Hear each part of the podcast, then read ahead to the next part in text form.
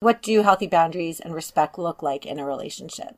Well, healthy boundaries and respect means that you acknowledge in a relationship it's not just about you. It's about someone else. It's about you and the other person. It's about making space for someone other than yourself.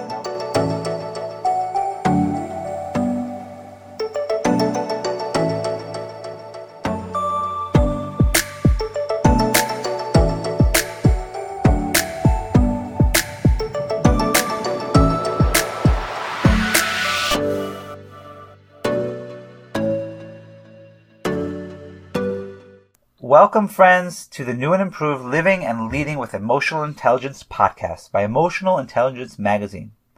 Emotional Intelligence Magazine is a one stop resource for anyone looking to learn more about emotional intelligence.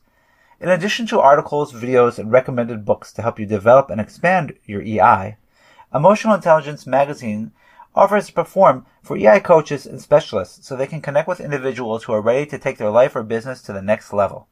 Learn more by visiting ei-magazine.com. That's ei-magazine.com.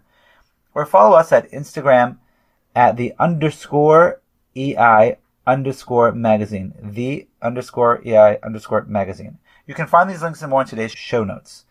I'm Rabbi Shlomo Slatkin. Hi, and I'm Rivka Slatkin. And we're the founders of the marriagerestorationproject.com. We also have a podcast called Can This Marriage Be Saved? And we'll be your guest hosts for today. So today we're going to talk about the topic of how relationship issues parallel workplace challenges. Now, we are relationship therapists. I'm a licensed uh, clinical professional counselor and a certified Imago relationship therapist. And my wife Rivka and I were, were workshop presenters. Uh, but we also do, we also work with businesses because we see that the same issues and emotional intelligence or lack thereof that appear in relationships in in committed relationships also appear in the workplace. And the same things that you can do to to fix relationships apply to those relationships at work as well yeah, it's funny. We've been in practice for over, I'd say 17 years now. And we, our journey started when our own marriage started experiencing some trouble 20 years ago. So we've been talking about emotional intelligence and emotional safety for all that time. And it's only recently that we've noticed out there in the world, um, lately there's buzzwords of emotional te- intelligence and psychological safety. And those words didn't seem to really be around when we got started with imago therapy 20 years ago. And that was um, the, founded by Dr. Harville Hendrix, and he's really the brainchild I think, or at least our first experience in the world of what does it mean to be psychologically safe and what does it mean to be emotionally intelligent. And his research back in the 80s when he was being served divorce papers while he was teaching a marriage and family class in college, when he realized, you know what, I'm being served divorce papers, but I'm teaching a marriage and family class. That feels a little bit hypocritical. So he decided to go on a journey to research why does the dream relationship turn into the nightmare. And long story short, he, he came up with amazing discoveries outlined in his book, his signature book, Getting the Love You Want. But one of the most, uh, foremost lessons uh, and teachings in his book is the idea of safe communication and safety. So the brain feels safe, so people can feel psychologically safe to be able to interact optimally. And that is really the same for marriage, for any committed relationship, like Shlomo said, in the workplace, any relationship, any interchange that you want to be successful with another person, whether it's a customer, a colleague, a boss, a partner, a child, any relationship that you have, any interchange you have needs to be emotionally safe. And today we're going to talk about what does that mean? Well, you probably already know if you're an EI enthusiast, you already know a lot about intel- emotional intelligence. And that's great news because you'll really understand and hopefully appreciate everything we have to share with you today.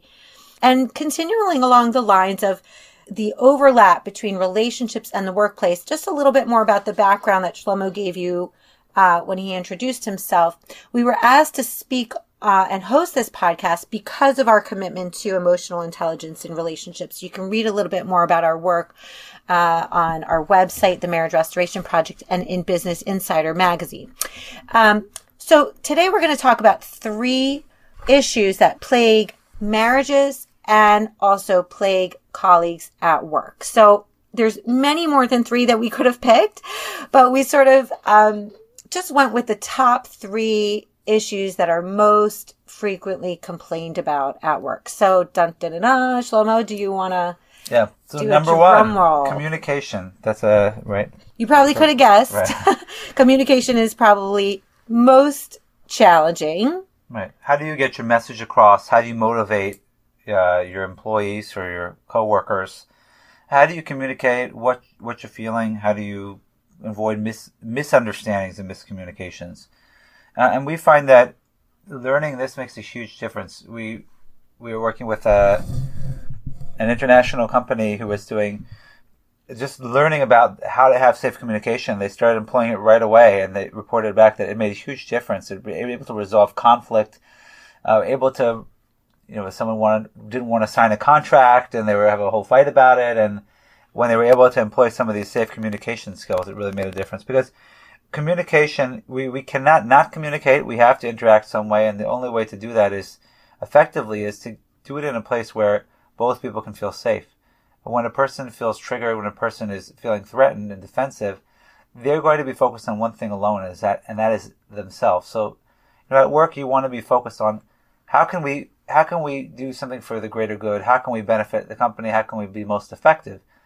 If you're spending your energy feeling defensive, protecting yourself, you're not able to think logically about what can I do for the company, what can I do um, to work out the situation. I'm thinking mostly about myself. Um, so, safe communication is important to be able to do that. Yes, absolutely. And I'm sure those of you listening could think about interchanges or interactions that you wish, you know, would have gone better than they had, and you'd like the opportunity uh, to fix them, or perhaps you're working with clients and you want to help coach your clients on how they can have better communication. And we're going to give you some tips on that. Before we do, should we go into the next two points that we're going to cover today, just to give everybody a sense of all three? Let's do number two, three, and then we'll come back to number one. So the second issue that uh, overlaps the intersection between couples and workplace rifts is Respect and boundaries, or lack thereof. This is important. Any relationship, of course, respect is a cornerstone in any relationship and, and healthy boundaries. Um, you know, if you don't have healthy boundaries in a relationship, you don't really know wh- who, where am I and where is this relationship, and you know, are we just intertwined and meshed. Uh, so being able to to establish that um, it makes the team work better. Absolutely. Yeah. So we'll help you with how to come at your partner or your boss or your colleague or your client with a little bit more respect for their boundaries. And the third intersection of relationships and workplace is ex- Expectations. expectations, Yeah. right? Expectations.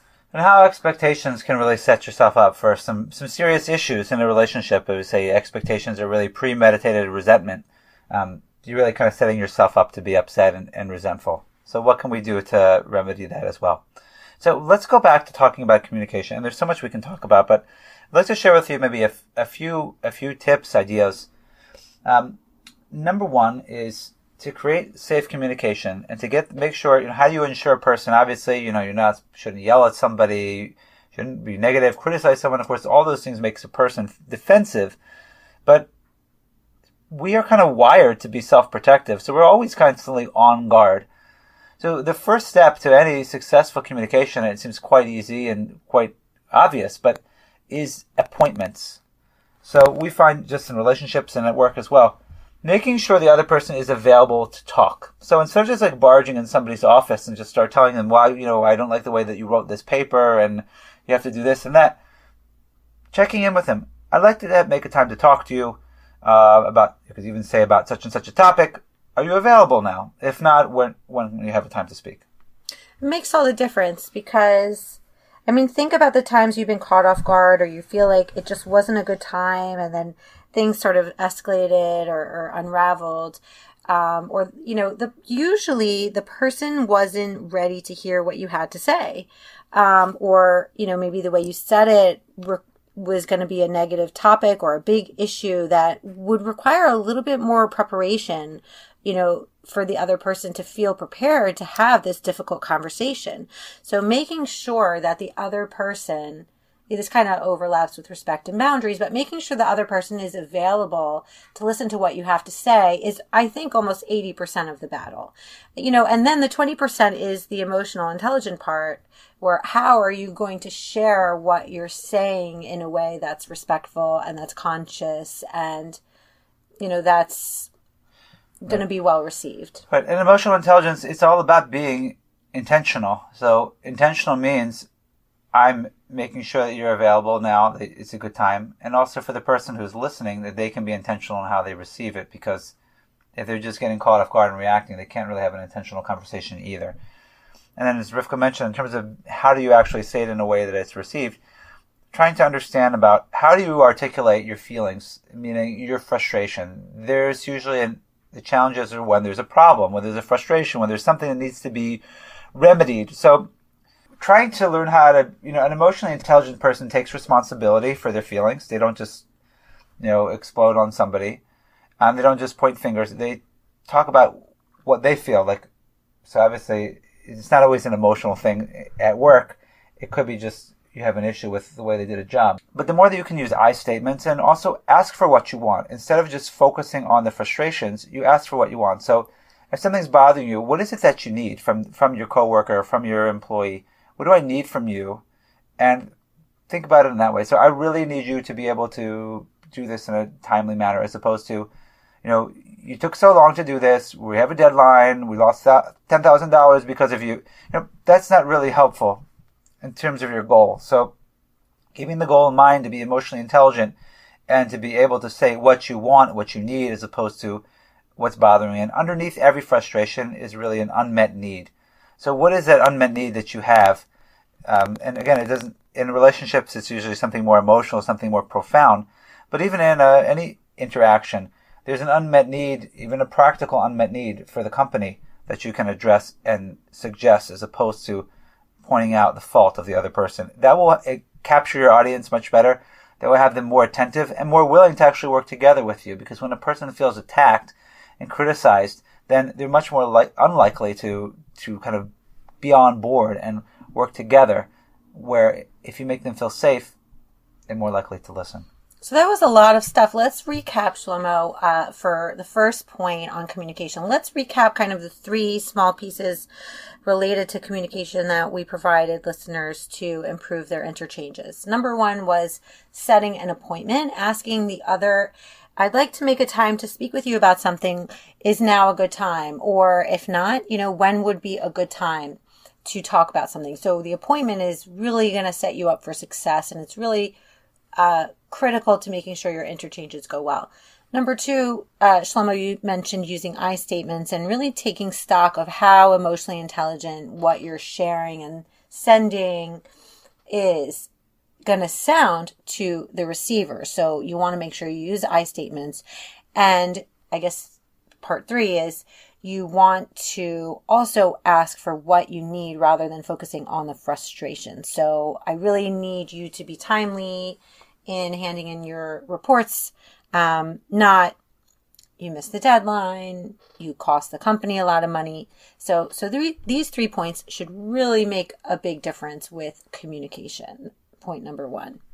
Before we move on, we'd love to share with you a little bit about our website and our podcast. We have a podcast called Can This Marriage Be Saved? We have a lot of interesting episodes where you can learn a lot about uh, relationship challenges, how to solve them, common common questions that, that couples have. Um, of course, this can be applied as well to your business. We're also happy to share with you a lot of our free resources on our website at www.themarriagerestoration.com project.com, www.themarriagerestorationproject.com. Now back to the show. Okay, Shlomo. So we talked about three commonplace interactions that maybe aren't so great sometimes, the pitfalls of where things go wrong in relationships and at work. So we said number one, communication problems could probably be the most popular pitfall and challenge. And hopefully we provided a lot of applicable pointers out there so people could improve their communication. Point number two was respect and boundaries. So important for really all of your relationships again, but also at work and in a committed relationship. So, Shlomo, you're the marriage counselor. You tell us what does healthy boundaries, what do healthy boundaries and respect look like in a relationship?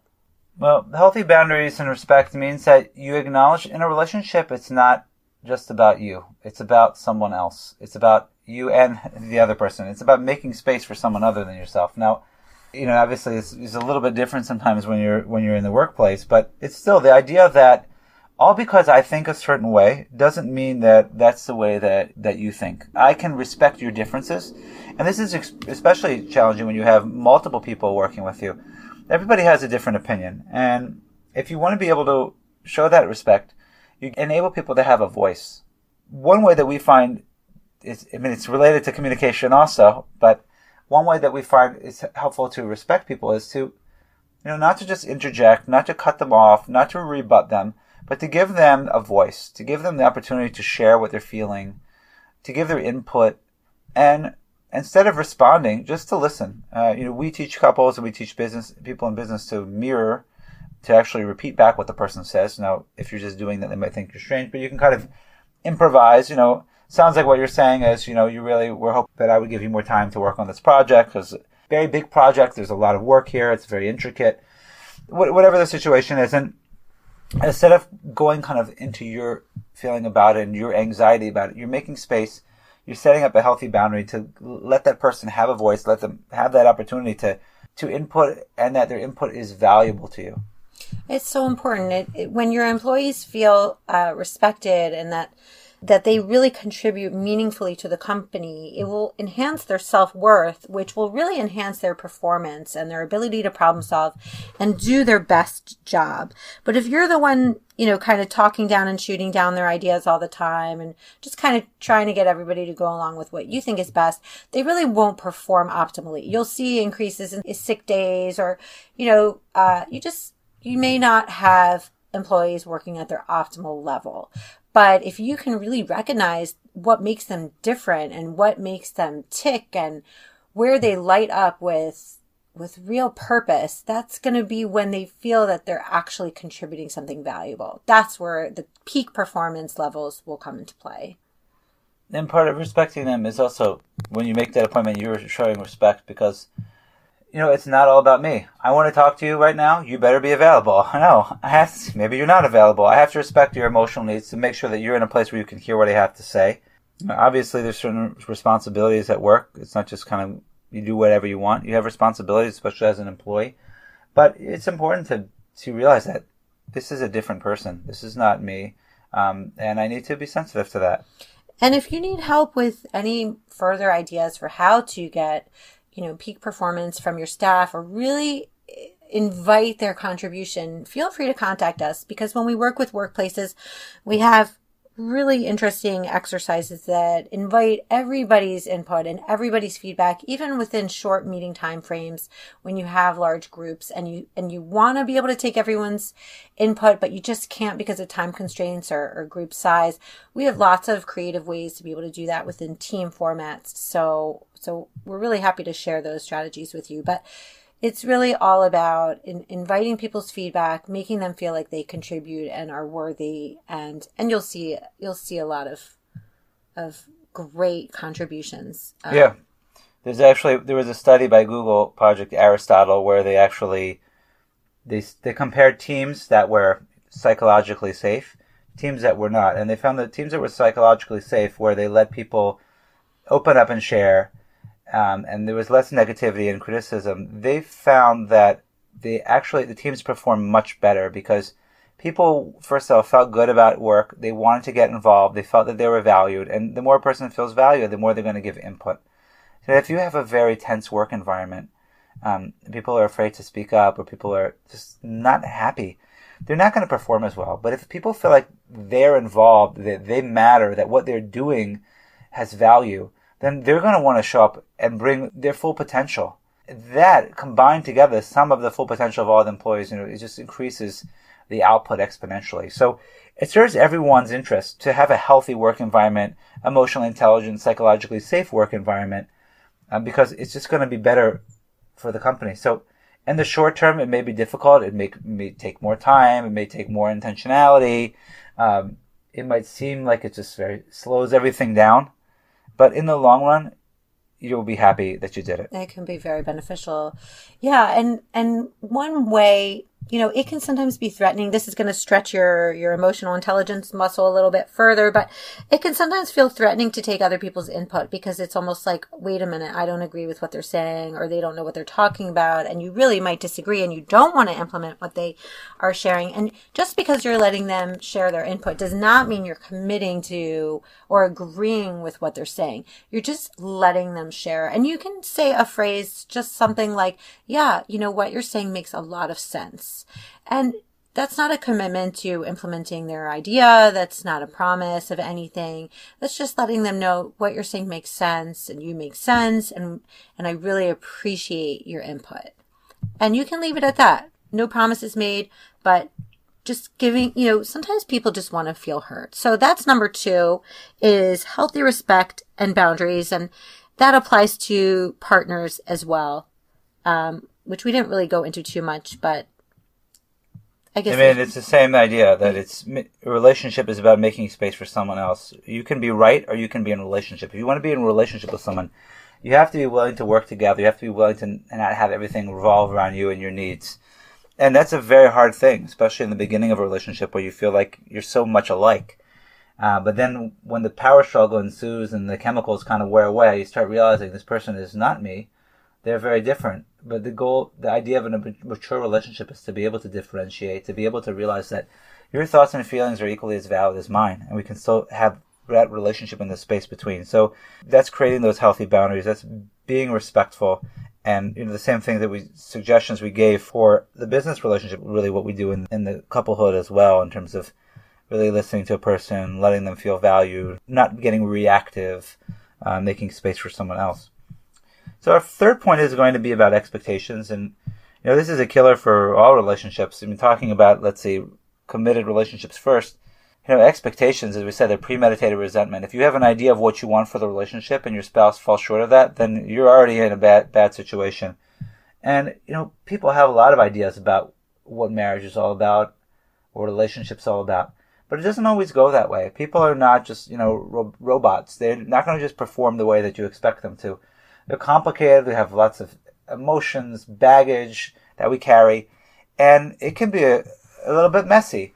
So, to go into a relationship, yes, you can have some goals, of course, goals, wants, aspirations. But when you expect it, it's like you're already saying, I expect this, and if this doesn't happen, I'm already going to be upset if it doesn't. So, you have to be able to have a, on the one hand, the aspirations and the goals, which hopefully you talked about with your significant other before you enter the relationship. And then the flexibility of dealing with life as it comes, because ultimately we are not in control. As much as we like to be, we're not. Um, so the more that we can give up control, and again, not giving up our dreams, but to give up the control that everything is going to be the way that I decided it would be. And to realize that there are two people here. There's also other extraneous circumstances that that impact. You know, let's think about the last two years. Who knew what that, that we would have been with this with COVID, the lockdowns, and all this, and having children at home? I mean, who knew that this? Who could have predicted this? You know, we have to deal with it. We have to figure out a way. We can't just be sitting there being all upset about it. We have to be able to figure out a way to to cope with all the challenges, having children at home, uh, working from home, having everybody at home, uh, not being able to get away, not being able to go out, travel, all these things um, that were extremely difficult and stressful for people and had a very big impact on people's relationships. Uh, but life is about being flexible.